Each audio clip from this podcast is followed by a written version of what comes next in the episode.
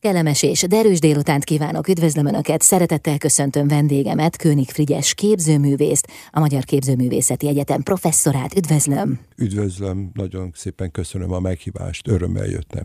Közben elhallgattam az előbb azt, hogy ön a doktori iskola vezetője is. Hát úgy hozta a sors, hogy gyakorlatilag két hete ezt a megtisztelő pozíciót megkaptam, a bizalmat, hogy ezt csináljam. Gratulálok. Ó, köszönöm szépen. Mivel jár egy doktori iskola vezetőse? Egyetem mi történik ott? Hiszen ugye művészképzésről van szó. Uh-huh. Tehát az ember nehezen rakja össze, hogy művész doktor? Rokat képeznek? igen, érdekes terminológiai problémák vannak, mert egyrészt, amikor ha elhangzik az, hogy egyetem, akkor a legtöbb embernek egy klasszikus minőség jut az eszébe, professzorok abba a furcsa kalapba, talár, stb. nagy könyvek, szemüveg, komolyság, stb. Ez, ez tényleg egy létező hagyomány, de szerintem, ha a felsőoktatást használnánk, az, az jobban fedni az egészet, mert annyira sok felsőoktatási intézmény van, és szóval megvan a bizarr jellege, most tényleg nehéz kiemelni, meg talán udvariasság is, de, de amikor a sporttól kezdve a a hitig megvannak a felsőoktatási intézmények, és vannak olyanok, ahol több ezer hallgató jár, és valahol csak 300, uh-huh. akkor azért az mutatja, hogy ez egy, ez egy nagyon-nagyon széles fogalom, és borzasztó nagy távolságok vannak a különböző disziplinák között. És ezért mondom azt, hogy inkább a felsőoktatást használjuk, bár az egyetem az, az egy ilyen tiszteletet parancsolóbb dolog. De hát tudjuk, hogy miről van szó. És mennyit változik az ön élete most ettől, hogy a doktori iskola vezetője? Hát, eddig a doktori tanács elnöke voltam. Olyan döntő változásról nem számolhatok be, mert igazából a stáb, aki részt vesz ebben a munkában, maguk a hallgatók, azok nem ismeretlenek a számomra, és mint a doktori tanács elnöke, hát tulajdonképpen mint felsőbb szerv figyelemmel kísértem a doktori iskola működését, Aha. tehát mondjuk nem egy ismeretlen területre tévedek, vagy tévedtem ebben az esetben. Meg hát egyébként is 1999 óta a Magyar Képzőművészeti Egyetem kötelékében tanít? Hát ebből, egy kicsit előbb, ebből ugye? egy, egy tíz évet, és akkor... 89. Nem, várjunk csak, 90. Ugye számolni kell, az Igen. nekem annyira nem megy. Nekem se, és hát gyakorlatilag az ember ezt egy tömbbe látja, és ugye évre lebontani az egy ilyen kutató munka jellegű lenne, hiszen mhm. annyi minden történt. De közben mégiscsak az ön életének a, a javarésze az a képző kötelékében. Hát meg sok minden más. Aha. Na de a képző az jelen volt? Folyamatosan jelenlevő dolog, de, de azt mondani, hogy az az életem, az egy olyan patetikus dolog, és ha csak ez lett volna, akkor nem tudtam volna ennyi évig kedvel, vagy nem tudnám kedvel csinálni, mert akkor kiürült volna a dolog.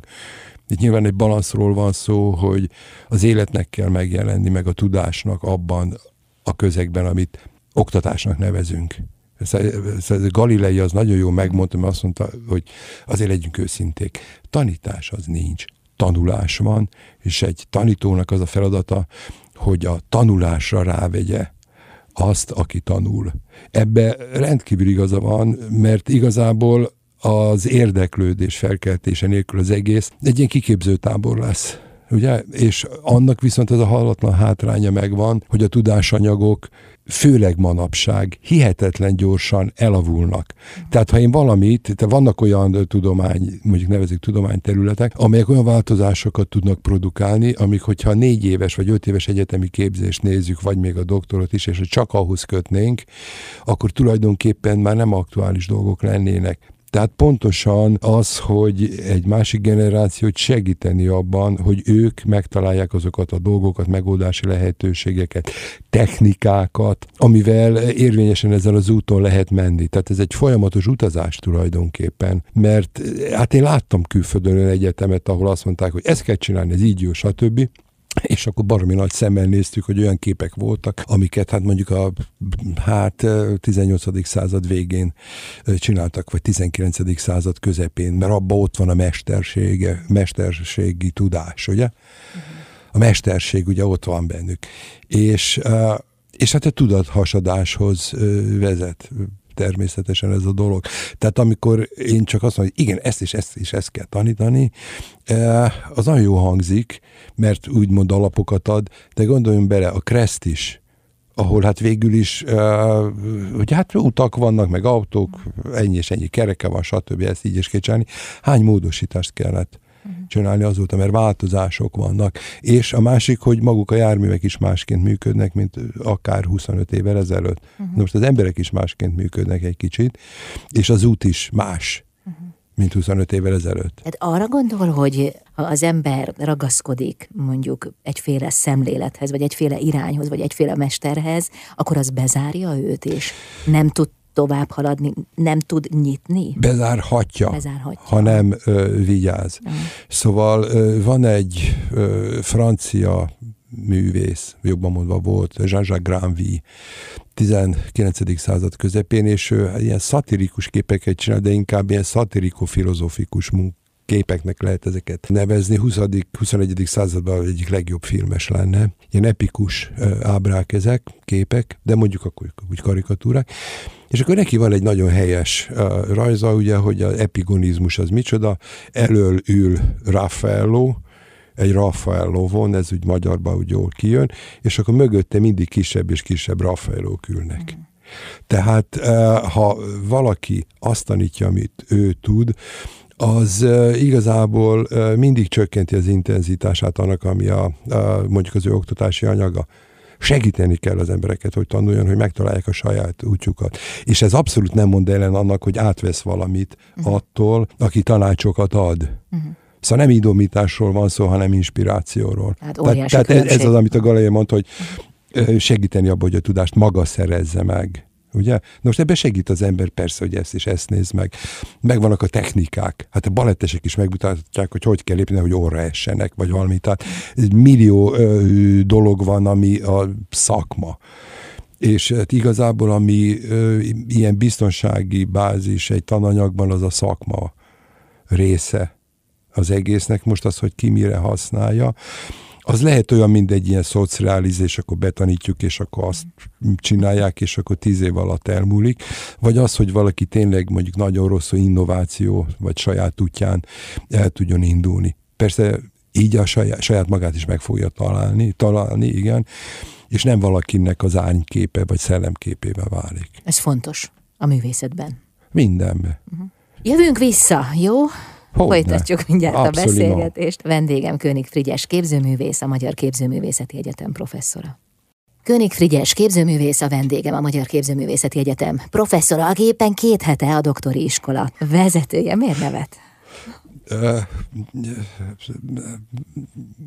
hogy is mondja, hát ezek címek és egyrészt nyilván a zavaromat leplezem ebben, ugyanakkor, meg hát maga az egész történet, ahogy ez élet produkálta ezt a szituációt, az is egy csomó ilyen érdekes, derűs elemet hordoz, és ezek úgy látszik most föltorlódtak az agyamban. Például meséljen néhány érdekes, derűs elemet. Nem, kezdjük csak onnan, hogy például ugye megállít valaki azt, hogy te, te, te, milyen marhaság az, hogy művész doktor. Uh-huh ugye, hogy miről beszéltek. Ez hogy lehet? Igen. Hogy hogy lehet és hogy mit. Na most hát az ember jobban belegondol, vagy nem az, hogy jobban belegondol, hanem gondolja már át egyetemről van szó, hm. tehát egy oktatási intézményről van szó, és igazából itt nem maga a művészet, pusztán a művészet úgymond doktori szinten való művelésről van szó, hanem a tudásátadás, hiszen egy oktatási intézmény a tudás átadásáról szól. Na most ugye az a képesség, hogy valaki képes legyen e, tudást átadni, ez nem azt jelenti, hogy klónozza magát, hanem hogy rávegye a tanulásra,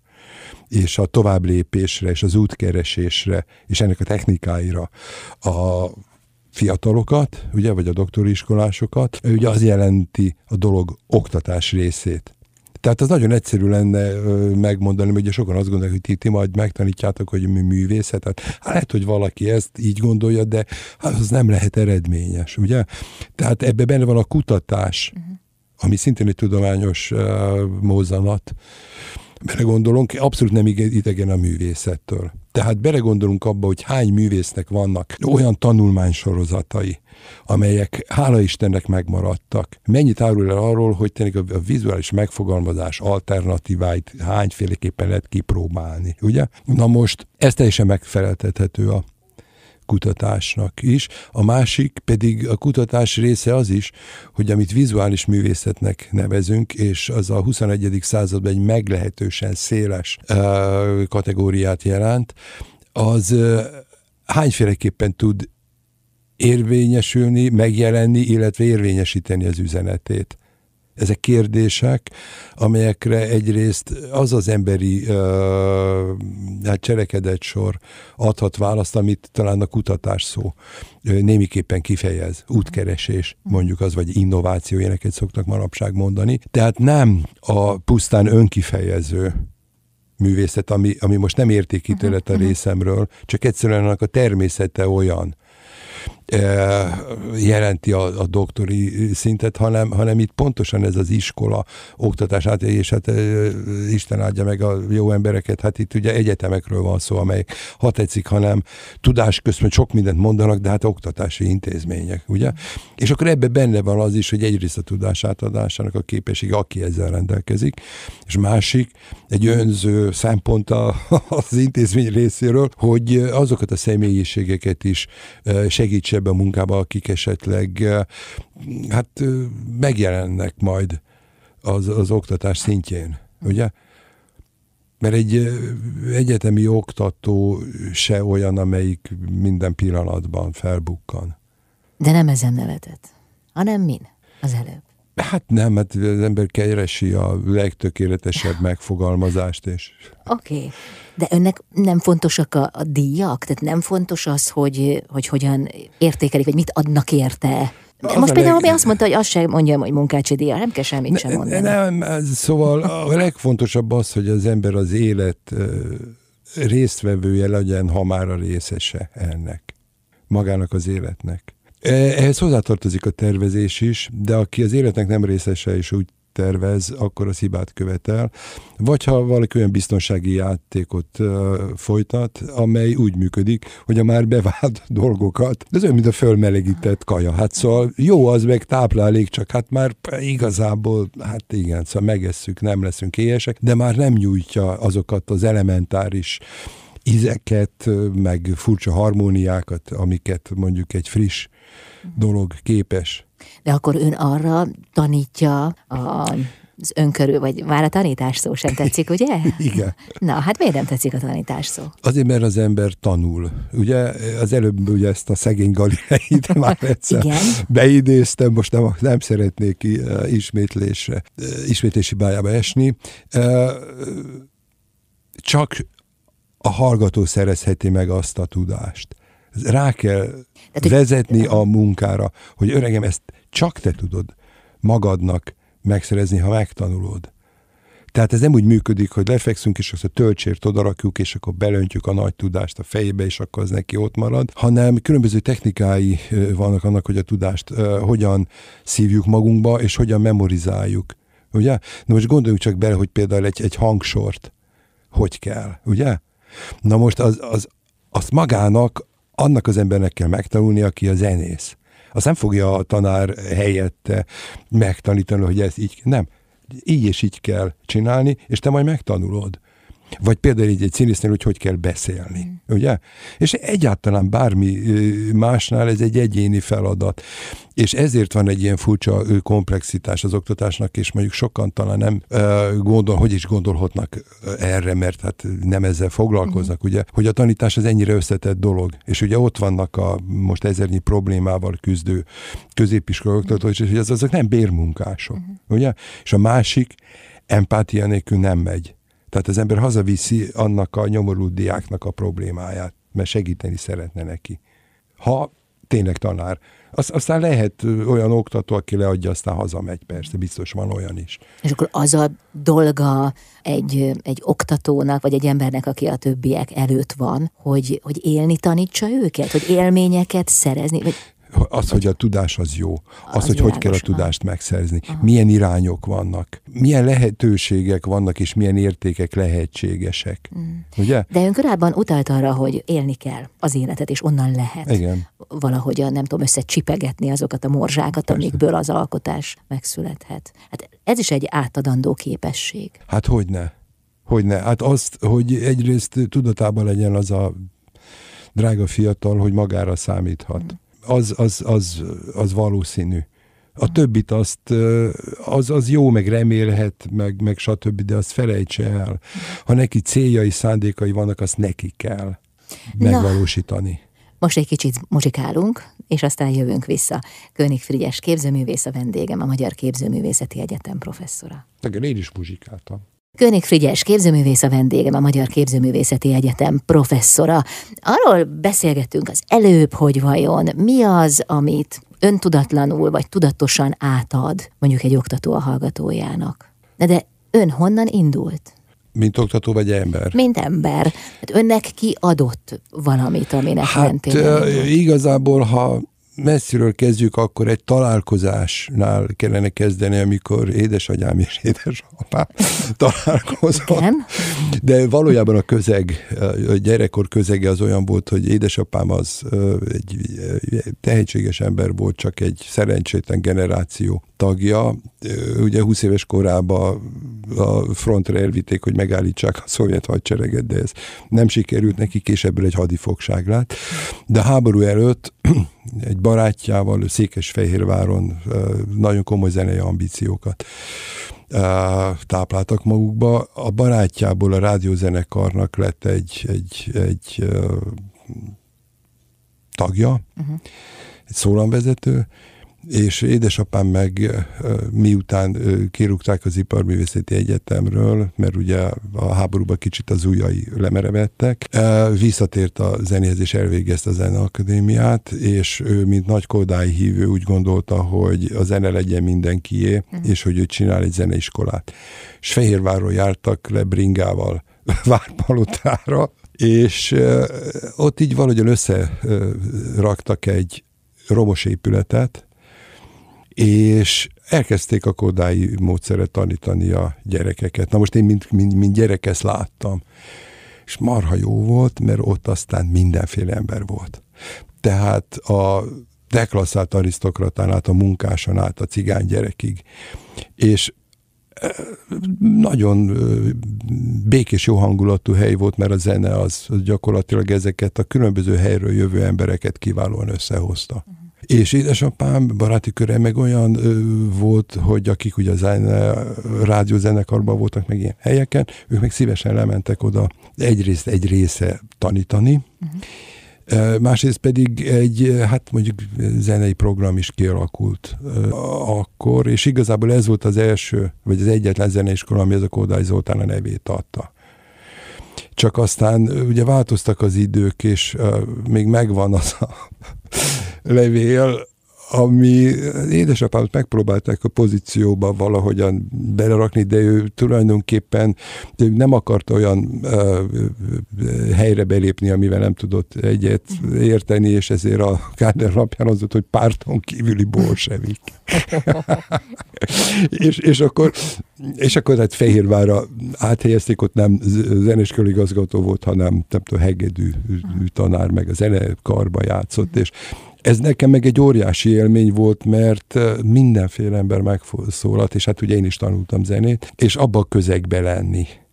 Ez kitágította tulajdonképpen a látókörömet, egyrészt látni azt, hogy valami hogy jön létre, hogy hogy élnek azok, akik életre keltik valakinek az invencióját, gondolatát, és mit jelent az, hogyha valaki olyan dologba kezd, ami ha valóra válik, azonnal kiderül, hogy rossz. Tehát egy falsot fog egy hegedűn, vagy egy falsot fog egy trombitán, azonnal lehet látni, hogy az gáz, ugye? Vagy hallani. Na most a zene ilyen szempontból egy kiméletlen dolog, és hát persze nyilván ennek is megvannak különböző fokozatai, de amikor egy bizonyos szinten túl jut ugye a, a dolog, akkor nincs mese mert az amatőr zenélésnek is megvan a, a, a csodálatos hatása. Ugye a hangrögzítés előtt milyen normális dolog volt egy közegben, egyrészt a népzene, vagy a polgári közegben, ugye vonós négyes esztek csinálták ezeket a dolgokat. Megtanultak kottát olvasni. Ezeket nem vették föl a lemezre, lehet, hogy szörnyű módon szóltak, de ezt jó csinálni. Mm. Ugye? Tehát az amatőr ö, zenélés is ugye addig jó, amíg nem akar profi lenni egy amatőr. Hát ha csak nem egy zseni, ugye? Tehát az örömet tud okozni, ha az ember meg tud szólaltatni valamit. Tehát van egy ilyen része is. Az a jó, ha mindenki megismeri a határait, hogy meddig van, és akkor azon belül mozog, vagy ki tud törni belőle, mert a tehetsége olyan, ugye? Tehát ez hozzásegített ahhoz, hogy én mind a kettőt csináltam, sőt, még akkor indult a, hát amikor valamikor a 80-as években a jazz tanszék, még így az első Igen. évbe a Gottesman Viktor csinálta, csak aztán akkor jött nekem az egyetem, meg tönkrementek a hangszerek, nem volt pénzünk, és akkor ez a idézőjelbe tett professzionalista ö, álom, ez gyakorlatilag le, de hát a mai napig vannak hangszereim, mert aztán vette. De lehetett volna akár jazzzenész is? Hát nem tudom. Szóval ö, voltak ilyen kövi makú zenekar, meg Colorado jazzben. Uh-huh. Ez nagyon jó volt csinálni, ugye?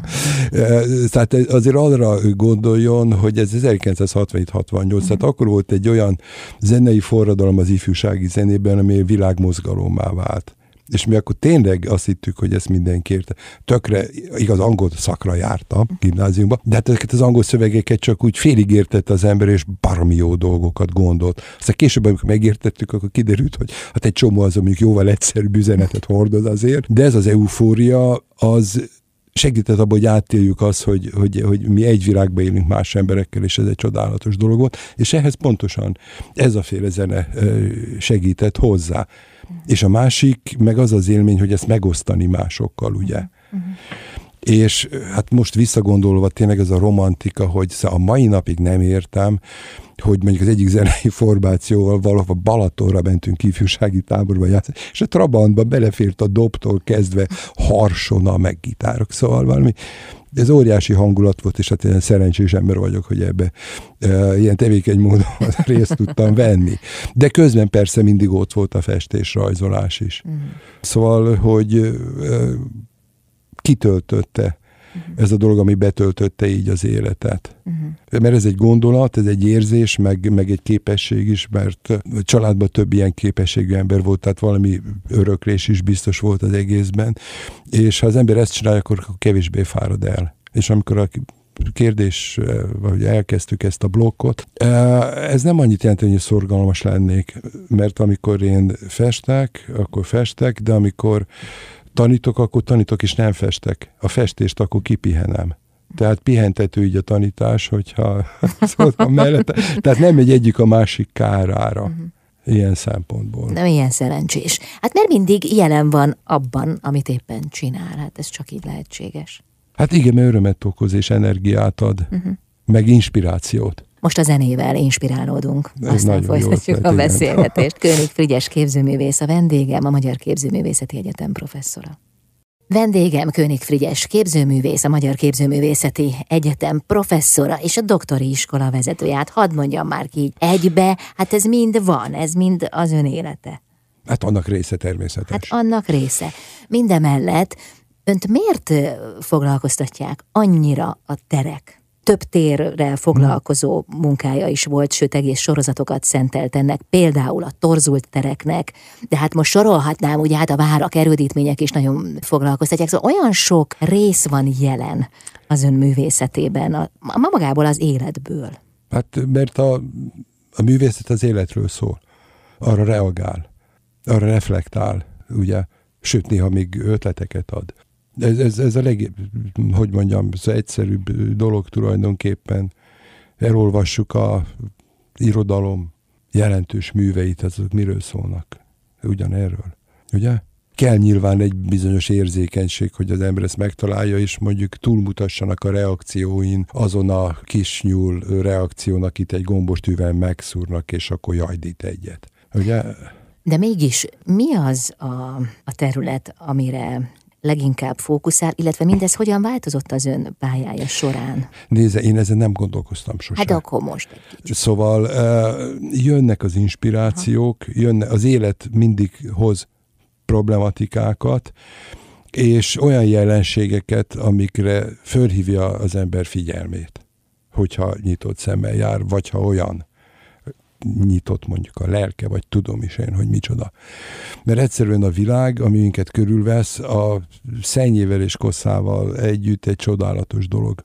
Azok a jelenségek, amik a világban vannak, azok, azok hihetetlen gazdag és hogy is mondjam, kérdéseket és inspirációkat feladó dolgok. Tehát nem kell más sem kiülni este és nézni a csillagos eget. Uh-huh. Szóval jönnek a gondolatok. Tehát akkor végül is teljesen mindegy, hogy mivel foglalkozik egy művész, hiszen mindenhol ott van benne ő.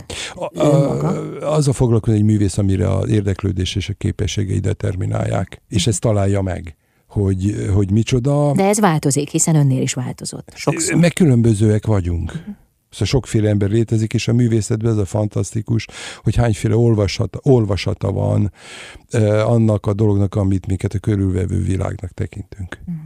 Hogyan alakul ki egy művésznek az egyéni jellemzője? Tehát az, hogy felismerhető az alkotásán, az, hogy az az ő szóval egy stílusra gondol. Igen, a stílusra gondolok. Sokféle dolog van. Tehát eh, vannak olyan alkotók, akikre egy nagyon jellemző dolog van, és mondjuk egy forma nyelvvel egy egész életművet uh, valósítanak meg. Vannak olyanok, mint aki én, akire azt mondják, hogy te most váltottál, meg most ilyet uh-huh. Én sose váltottam. Én egyszerűen mindig követtem azt, ami mint problematika egy reakcióra, vagy reflexióra inspirált, és ezt azzal a képességgel hoztam működésbe, amit hát a tehetségem lehetővé tesz. Ugye? Na most ebből ez jött össze, aztán lehet mondani erre valaki, elkezdheti elemezni, vagy valami, de ez nem érdekes. A lényeg az, hogy ha megszületnek művek, ha másnak is tudnak valamit mondani, akkor megmaradnak.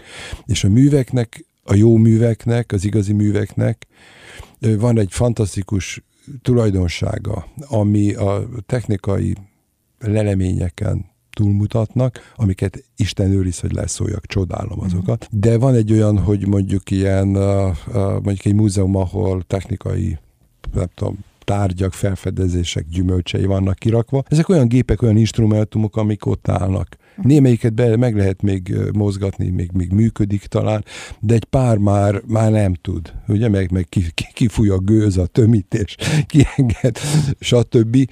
Ugye elavulnak az ilyen dolgok, ugyanakkor, ha az ember megfogja, vagy megnézi mondjuk a, most mit mondjak, mondjuk ott áll a Willendorfi előtt, Willendorfi Vénusznak nevezett idol előtt, akkor egyszerűen ott megtörténik a csoda.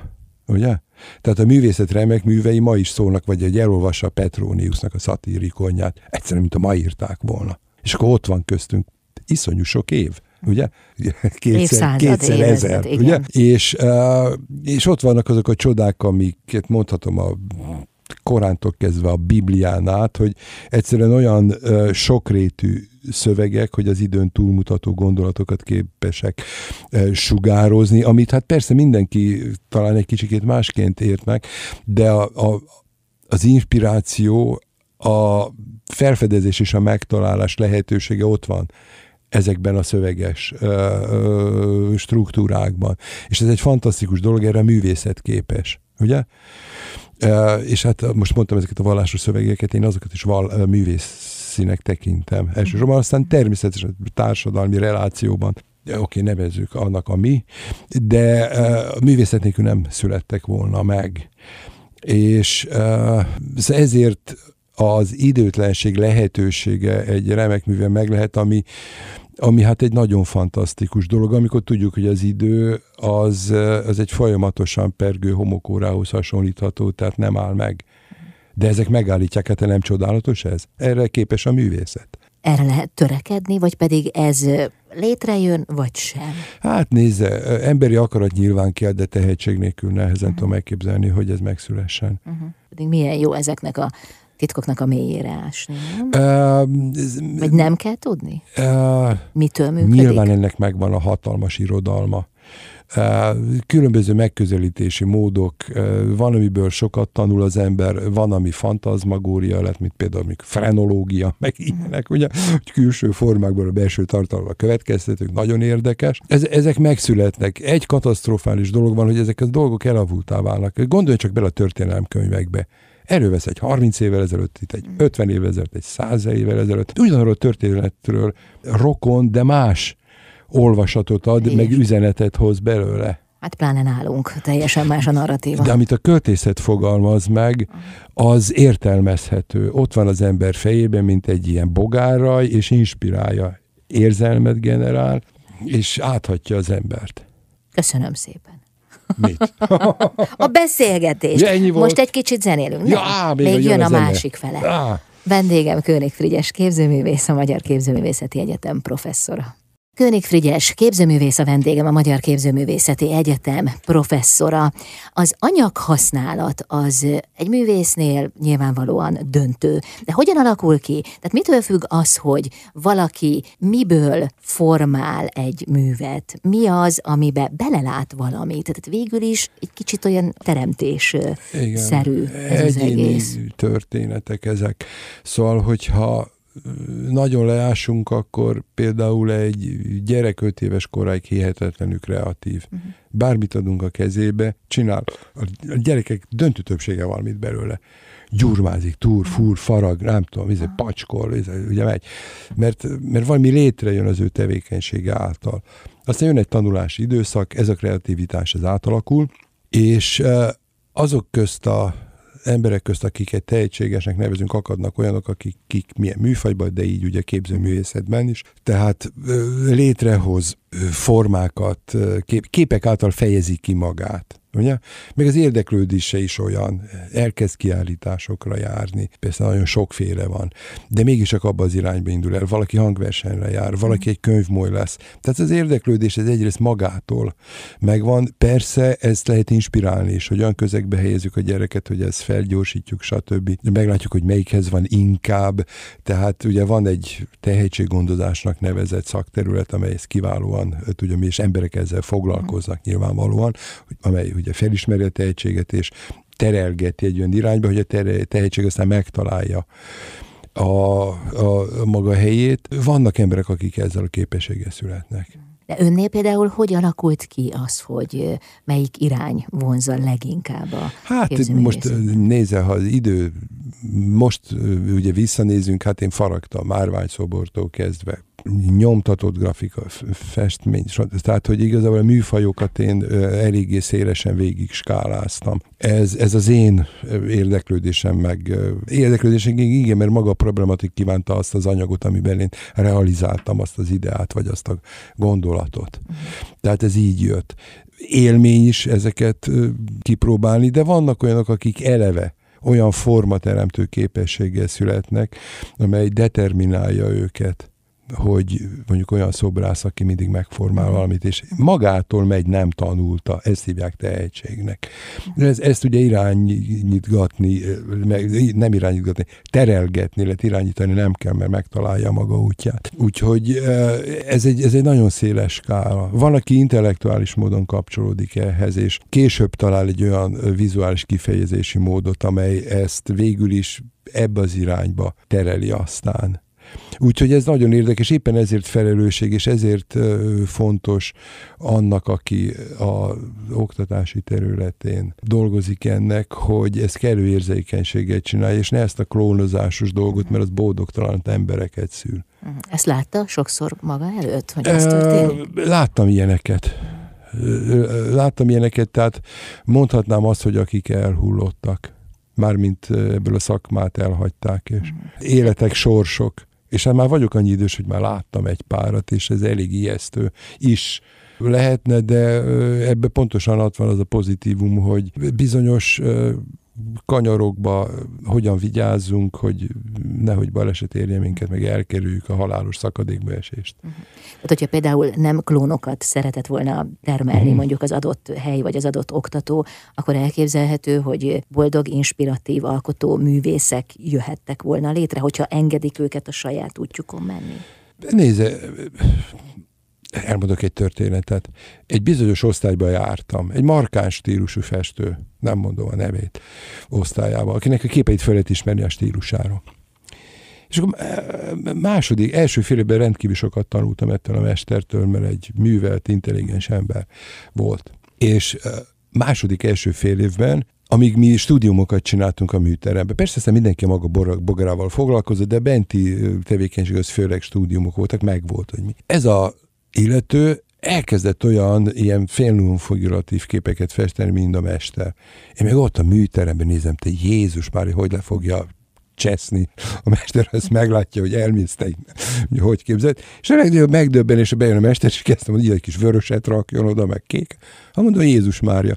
Következő fél évben már a grafikán voltam. Szóval, és ebből a srácból szóval nem mászott ki ebből a stílusból, amit fölvett, ami másik. Tehát, Nem bele lett téve egy dobozba. Magát rakta bele. Magát rakta bele. Aha. És beleragadt, és uh, hiányzott belőle Minkhausen azon képessége, hogy a Szofiánál kiráncsa magát a Aha. slamasztikából. Na de ön ezt időben észrevette? Nem tudom. Lehet, hogy nem kerültem ilyen helyzetbe. Szerencsés Aha. voltam. Aha.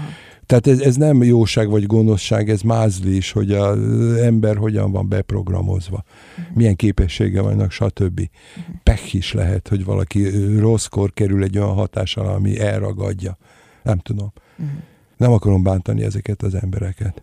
De mégis a szabadságot választja, vagy azt mondja, hogy hagyni kell, hogy az nőjön ki abból az emberből, ami, aminek ki kell nőni. Hát az az, az, az élet. Most ah. rakjon be egy, egy franc tudja milyen magot a földbe, és rakja be egy dobozba, amit locsolgat, meg trágyáznak. Uh-huh. Most kettő közt óriási különbség van. Na hát akkor meg is van a recept az életre, az élet minden területére. Én ezt nem merném mondani, maximum a saját tapasztalataimat tudom megosztani másokra, és mindenkinek meg kell találnia magáét vicceltem. Ja. Köszönöm szépen. Jövünk vissza a König Frigyes ja. képzőművésszel, a Magyar Képzőművészeti Egyetem professzorával. König Frigyes képzőművész, a vendégem a Magyar Képzőművészeti Egyetem professzora, aki a doktori iskola vezetője is, már két hete. De korábban 2005-től ön a képző rektora is volt. Most ugye Erős István tölti be hmm. ezt a szerepet. De árulja el, hogy egy rektornak mi a szerepe egy egyetem életében? Tehát az arculatát határozza meg, vagy... Hát ez egyrészt a történelmi helyzettől, kortól, hogy mi adódik, attól is függ, és hát nyilvánvalóan magának a személyiségnek a lenyomata az, amitől valami olyan lesz, ami. Na de és önnél hogy volt például? Hát az, hogy a kollégák, rá, konkretizáljunk. Igen, kollégák rávettek, hogy adjak be egy pályázatot. Tehát ez ugye a életem nagy tervei közt nem szerepelt ez mint cél, hanem kollegiális kör, stb. Nem tudom, mondták, hogy mit szólnál akkor, stb. És akkor majd együtt. És tehát egyrészt ez egy bizalom. Jól is esik az embernek és uh, igazából persze kérdések is merültek fel, mert uh, én még nem csináltam, de ebből viszont az fakadt, hogy arra nem lehetett számítani, hogy egy rossz rutin diadalmaskodjon. és mivel akkor már ugye tanítottam egy jó ideje, nyilvánvalóan voltak tapasztalataim, meg, meg láttam ezt, azt, és bizottságok, stb. Tehát meg megbíztak a kollégák ezzel, azzal. Volt rálátásom az egészre, és egy dolog az mindenképpen segítség volt, hogy azzal nagyjából tisztában voltam, hogy hogyan ne. És az mi volt? Nyilván egy, egy listát össze lehetne állítani ebből. Ezek, amik a tapasztalataimból fakadtak. De hogy mi talán... a legfontosabb? Mi volt az, amit el akart kerülni? Hát az, az hogy az egyéniségemet ne nyomjam rá. Na most egy, egy összjátékot megszervezni, ismerve a kollégákat, hogy ki mit képvisel, mi a teljesítő képessége, és persze ugye ebbe a játékba, vagy ebbe a küldetésben ugye az a jó, hogyha amit az ember vél felismerni, az igaz legyen. És akiről ezt az ember mondjuk ezt a következtetést levonta, az is egyetértsen ezzel. Tehát ne egy előítélet, vagy egy olyan furcsa skatujázás léten, hogy valami félreértés, félreértés áldozataként kerül az ember bele valami listába. Óriási nagy felelősség, ugye? Na most, hála Istennek a, de ebben a szerencse is benne volt, hogy olyan stábot sikerült összehozni, akikkel, akikkel majdnem a végéig ugyanazzal a felállással lehetett működtetni az egyetemet, és hát meg kell, hogy mondjam, ez mondjuk a, hát már egy kicsikét azóta is tartó magyar felsőoktatás átszervezésével együtt ez mondjuk nem mentes a neuralgikus szituációktól. Ugye? Most finoman fogalmazott? Igen, és a másik pedig az, hogy ugye beillesztve az egész, ugye van olyan rektori konferencia, és ott tavaly ért véget a nem tudom hány évig tartó megbizatásom is, mint alelnök. Ez egy, ez egy nagyon megtisztelő, felelősségteljes, és hát egy életveszélyes játék, ugye? Miért? Egy rossz döntés egy közösségnek a, az életét befolyásolja, a hallgatók sorsát. Ez nem játék. Szóval ez nem azt mondom, hogy élethalál kérdése, de olyan. Ugye? Egy rossz döntéssel barmi nagy károkat lehet okozni. De ezzel a felelősséggel, hogy lehet reggel fölkelni, este lefeküdni? Tehát, hogy ez olyan, mintha állandóan egy tele zsák bagyú lenne az ember hátán. Nem, hát az ember hisz benne, és érzi a közegnek a bizalmát, Aha. akkor ez egy olyan állapot, hogy az ember úgy ér vele, hogy nekem ez a feladatom. Uh-huh. És miért nem akarta azt, hogy az egyéniségét rányomja az egyetemre? Tehát ez miért volt ennyire fontos? Azért, mert az egyetem. Az egyetem az többféle disziplinának az összessége. Most König Frigyes Egyeteme az Hát arról beszéltem, hogy én nem akarom rányomni sem, senkire se a, a, a bélyegemet. Itt az oktatásról van szó, az oktatás irányairól, stratégiájáról és működtetéséről ugye, hogy hogy lehet föntartani egy egyetemet, ahol ugye volt időszak, amikor folyamatosan kevesebb forrás volt, sőt volt egy olyan év, amikor jött a Juhász úr, és mondta, te frigyes gáz van, nem mondom mi. Tehát azt mondja, hogy a tavalyi költségvetésnek az egyharmadát kaptuk az idén. Ugye? Uh-huh. És akkor ilyenkor ugye megvakartam a fejebet, hogy hoppá, ilyenkor mit kell csinálni. El kellett járni.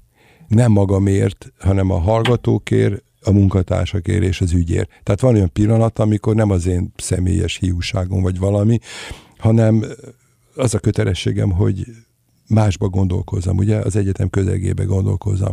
És akkor esetleg mondjuk olyat, nem mondom, hogy bűnt csináltam volna, vagy stb., hanem olyan helyzetbe kerültem, ami olyan cselekedeteket generált, amit úgy egyébként talán nem biztos, hogy megtettem volna. De ez a mhm. helyzetből fakad, hogy az kellett ahhoz, uh-huh. hogy, hogy, hogy rendbe jöjjön az iskola. Rendbe is jött az iskola, persze sikerült ellenségeket generálni, de hát ugye az is az élet része, de tovább tudunk működni. És az az az eredmény, az, az a fontos. Uh-huh. Tehát az, az mondjuk siker. Tehát mondom, tele volt ilyen érdekes dolgokkal, tehát valamennyire kötéltánc is volt, és a másik, hogy magát a képzőművészetet, mint területet ebben a felsőoktatásban is úgy pozícionálni, hogy azok a szakemberek, akiktől mondjuk a művészeti területekben való feloldódás talán kimaradt eddig, azok érzékeljék azt, hogy ez nem egyszerűen csak az, hogy itt ilyen piások meg nőzős űrgéknek a hülyeségéről van szó, hanem, mm.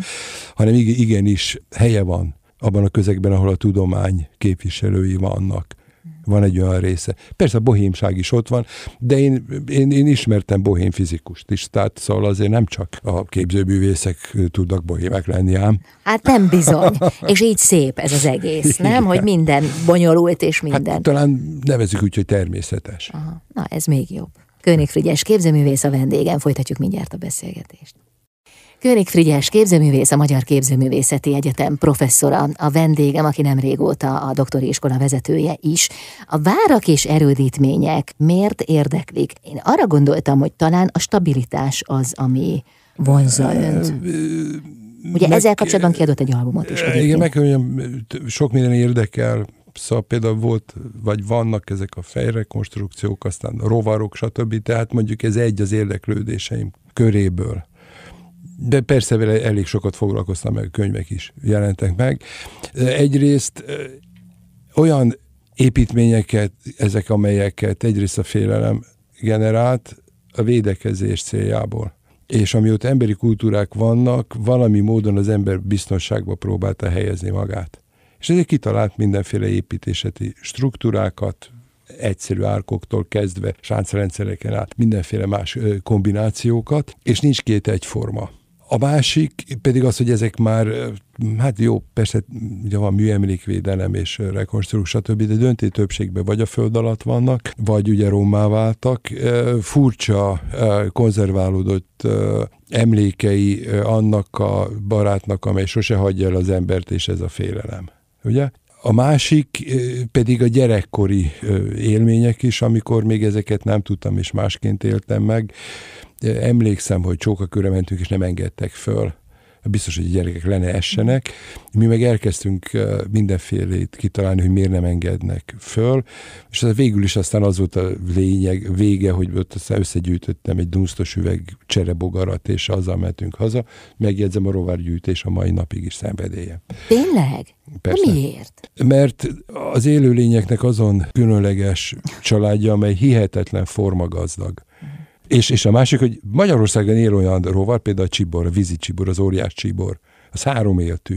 Az tud mászkálni a gazban, meg a mindenhol, meg a betonon csak eltapossák akkor a De mit jelent a rovargyűjtés? Tehát hol gyűjtik? E, am, amíg nem volt ciki, addig gombos tűre raktam.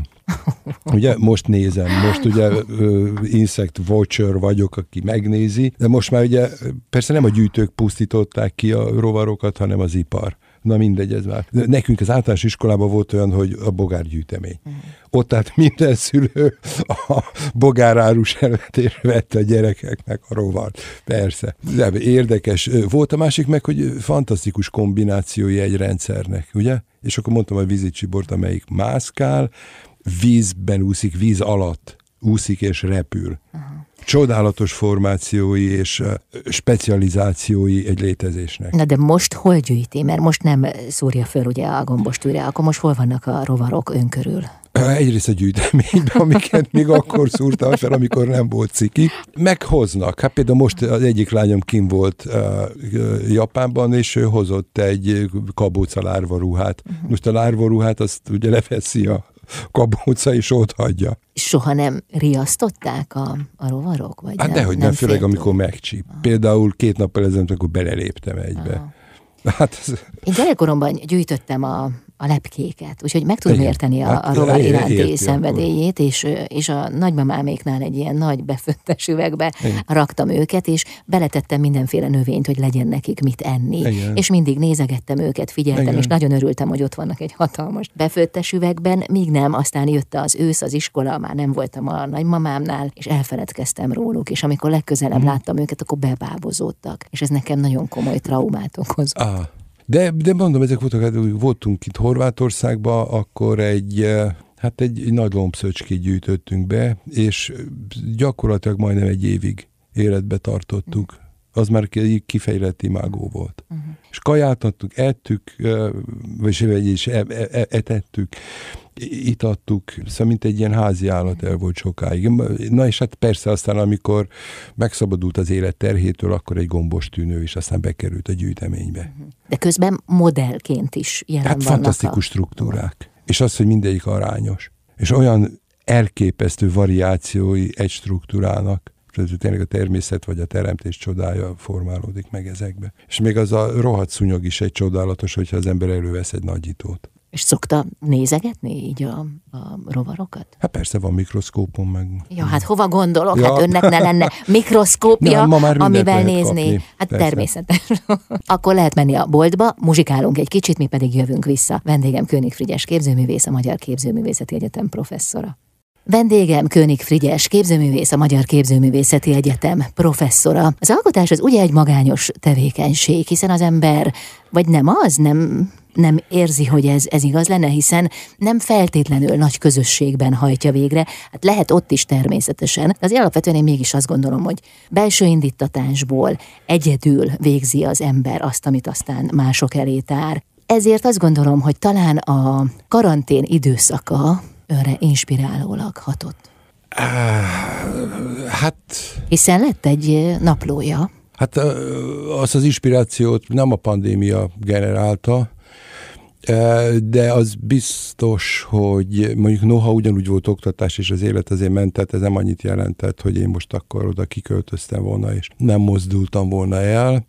Egy biztos, hogy kevesebb szaladgálni való adódott, ezért mivel megvolt az inspiráció, egyszerűen dolgoztam, hát az a dolgom. Uh-huh. Szóval ebbe, ebbe szerintem semmi különleges dolog nincsen, hiszen ez a nevezük festőművészetnek, mert amire gondol az az anyag, azok festmények. Döntő többségben tulajdonképpen ezt a két és fél évet betöltötték, kitöltötték, de hát persze ennek nincsen vége. Az inspiráció önnek mindig megvan? Inspiráció nélkül, ha dolgozik az ember, akkor nagyon rossz úgy dolgozni. És az meg is látszik általában. De miután ön elég sokat dolgozik, így mégiscsak logikus a következtetés, hogy önnek nagyon sok inspirációja van. Az élet önmagában egy nagyon inspiratív dolog, csak ki kell nyitni az embernek a szemét, meg hát talán a agyát is, hogy bele tudjanak menni ezek a dolgok. De mégis mi az, amiből inspirálódik? Bármiből, amit lát ez, maga ez, ez nem akarat kérdése. Ez vagy jön inspiráció, vagy nem. Éppen azért nagy csoda, hogyha jön. Lehet, nem tudom. Ed, eddig még nem keltem fel úgy, hogy jaj, most mit csináljak. Soha? Nem igen. És most hol lesz a fókusz az életének a következő szakaszában? Most a doktori iskolai kinevezésére gondolok elsősorban, hiszen ugye ott lett most vezető, ez azért némiképp átformálja az ember hétköznapjait. Időbeosztásban technikailag ezek megoldhatóak. A problematika az nem egészen más, csak esetleg talán más természetű, tehát nem idegen. Az élet meg hát ugye hozza azokat az automatizmusokat, amik azt a hétköznapi rutint megadják, abban viszont nem okoz változást. Tehát ez, ez, ezt inkább úgy mondanám, hogy talán színesíti az életemet, nem pedig az, hogy változtatja. Mikor alkot? Ébren. Éb, éb, hát éb, éb, amikor ébren vagyok, akkor szoktam alkotni általában. Alva nem megy. Az iskola mellett hogyan osztja be az idejét, erre gondoltam? Az iskola mellett nem nagyon szoktam beosztani az időmet, mert az időmet otthon osztom be. Hogy érti? nem, hát ahogy a szükség diktálja. Aha, aha. Szóval hát ez... Még neki... egy kérdés felmerült bennem, mert nagyon siet időközben uh-huh. elrepült az idő. Az, hogy a rektori pozícióra is mások agitálták önt, ugye? Tehát, ja. hogy, hogy volt ez a doktori iskolánál? Hasonló. Igen? Tehát nem volt életcélom sose hogy én most a izé akarok lenni. Uh-huh. Nem, ez, ez, ezek a bizonyos szituációkból adódó következmények, megoldások. De akkor milyen jó, hogy ön körül mindig vannak ilyen emberek, akik ott vannak, és, és valami felé. Hát erre egy határozott talánnal tudok válaszolni, mert hát ez valaki meg egészen más gondol róla, meg az egészről. Tehát ez, ez nem egy evidens dolog, hát én azt hiszem meg most ön is. De az tudatos egyébként, hogy nincs célja, vagy pedig ön ilyen? A célja az élet. Hát azt hiszem, hogy ezzel mindent elmondott. Hm? Nagyon köszönöm, hogy itt Én volt. köszönöm a meghívást. És most már tud repülni a taxig. Köszönöm szépen. Köszönöm Frigyes képzőművész volt a vendégem, a Magyar Képzőművészeti Egyetem professzora. Ezzel búcsúzom, Bálint Edinát hallották viszont hallásra.